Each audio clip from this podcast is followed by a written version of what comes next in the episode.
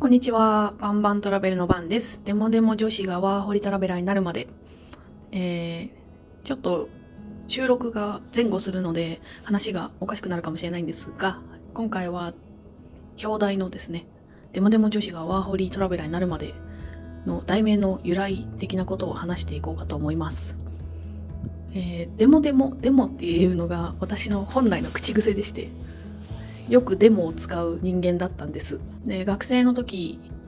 とか、社会人の時とか、始めようと思ってたことをしたかったことを、全てデモで片付けてきてしまったっていう経緯が結構ありまして。で、これが、まあ、今、すごい必死で、今までデモって言って後回しにしてたことを、あの、ものすごい勢いでタスク化して やっていっているんですけれども、やっぱり時間が足りません。それを体感してきて、デモって言うと先に進まないなっていうことがものすごくよくわかりました。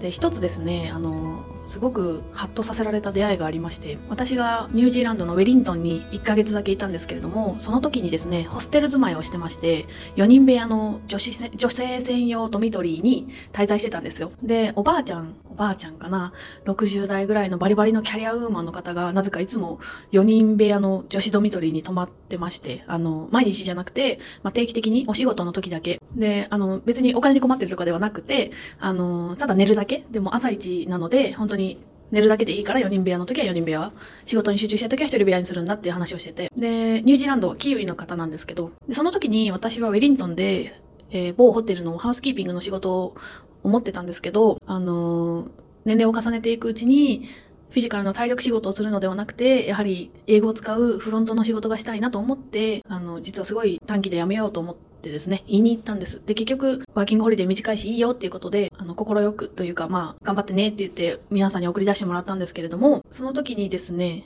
あの、私をトレーニングしてくれたおばちゃんがいるんですけれども、サモア人のおばちゃんがですね、ものすごくよくしてくれて、私本当に短期しかいなかったんですけど、あの、教えてくれるとき、あの、自分の休憩を割いてでも、私に休憩をくれるような、で、教え方も本当に上手なおばちゃんがいて、他の人にはありがとうって言えたんですけど、どうしても一番言いたいそのおばちゃんに言えなかったんですね。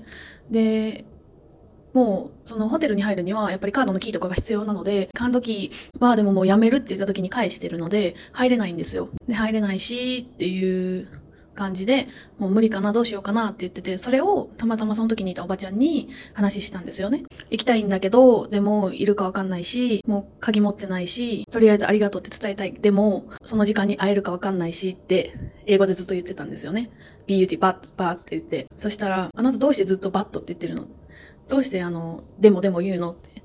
でもっていうのは文章の物語をカットしてしまってるから、その先には進めないよって言われて。使うなら、それで、とか、だからとか、and then を使いなさいって言われて、ハッとしたんですよね。文章をよくよく読み返してみたら、いるかもしれない。でもいないかもしれないから行かない。いるかもしれない。だからとりあえず行ってみる。この接続詞が違うだけで、本当に行くか行かないかがこう、決まってしまう。まあまあ、自分の気持ちなんですけど、結局は。でも自分の気持ちってそういう言葉に現れてるじゃないですか。その時に、はーっとして、私はそうやっていつもでもでも言って、行かないことが多かったなと思って。ねやっぱ行かなかった時って、え、その先結局どうだったんだろうってわからないし、ものすごく、ああ、あの時言っとけばよかったなって思うことが多いと思うんですね。で、年齢を重ねて、経験を重ねていくことによって、それを痛感することがものすごく多くて、なので、まあ、未だに昔からの口癖なんてデモはもちろん言いますし、日本語的にもデモってよく使うんで、別に使うなっていうわけではなくて、ただ何か行動を起こすときに、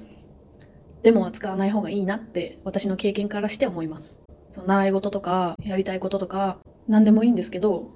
なんか不安として絶対そういうものが出てきてしまうん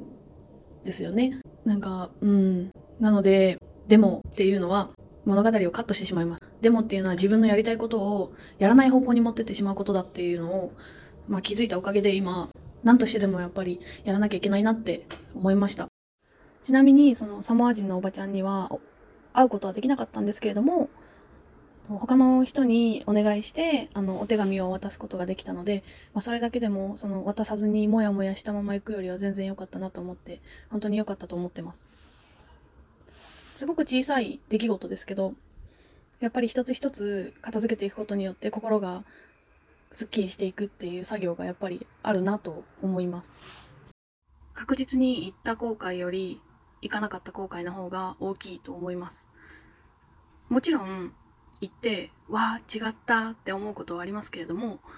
ただ、結果が知れたっていうだけで、やっぱり心が収まるところがあるというか、本当に危ないこととか危険なことはもちろんしない方がいいですし、あの、無謀なことをする、しろって言ってるわけではないです。やりたいって思ったことは、まず調べることから、まあ、少しずつでいいので、まあ、始めてみるっていうのはいいかなっていうことで、今回お話ししてます。若いうちにそれを気づいてる人って、ものすごい人だなって。私は、まあ、割と出来損ないの方の部類なので、本当に努力もしてこなかったし、習慣っていうものがなくて、本当に今苦しんでます。あれしたいな、でも私バカだし、とか、これしたいな、でもしたって私なんか、って言ってですね、割と言い訳じみたことを言ってきた方なので、まあそれを言ってしまったら何も始まらないですよね。なので今は、あ、これやってみよう。それから考えよう。この仕事に応募してみよう。返事が返ってきたら考えよう。っていう風にですね、あの、極力変換するようにしてます。もちろん落ち込む日もたくさんあるし、現にきも、き現に昨日もめちゃくちゃ落ち込んでました。いろいろうまくいかなくて。あの、何歳になっても、何回ワーホリしても、ワーキングホリデーって1年目なんで、どこに行っても初心者なので、落ち込むことはたくさんあります。みんな通る道なので、ぜひ今落ち込んでる方も、明日は絶対いい日になるし、今週がひどい週だったら、来週は絶対いい日になるの、いい週になるので、なりますというか、なると思ったら気持ちが楽になりますので、あの、皆さん、頑張りましょう。私もですね、あの、昨日まですごい落ち込んでたんですけど、今日少しずつ少しずつ、あ、今日こんないいことがあったなって思ったらすごく元気が出ました。あの、すごく単純なんですけど。これで伝わったのかな？ななんか、結構そのウェリントンでの出会いは、かなり私の中で、この2、3年ですごい大きなことだったなって。まずそこで出会うっていうことも、ね、確率的にはすごく低いことなので、本当にご縁に感謝だなと思って、今回はそのとその時の話、お話をさせていただきました。ウェリントンで出会った人、まあどこの都市の人も、まあそうなんですけど、ウェリントンの人人たちも本当にいい人で、もうつくづく感謝ですね。まそんな感じで、今回は、あの、デモじゃなく、何なんだから、それから、未来の話をしていこうという話を、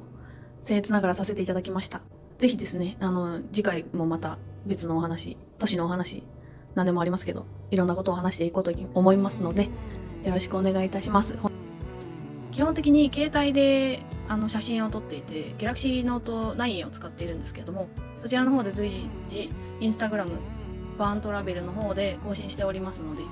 ぜひチェックしていただければと思います。それと、あと YouTube の方で15秒でいろんな国を見せる15秒の世界というのも始めておりますので、そちらも重ねてチェックしていただければなと。と、高評価、ご登録いただければなと思っておりますので、どうぞよろしくお願いいたします。本日も拝聴ありがとうございました。ではまた。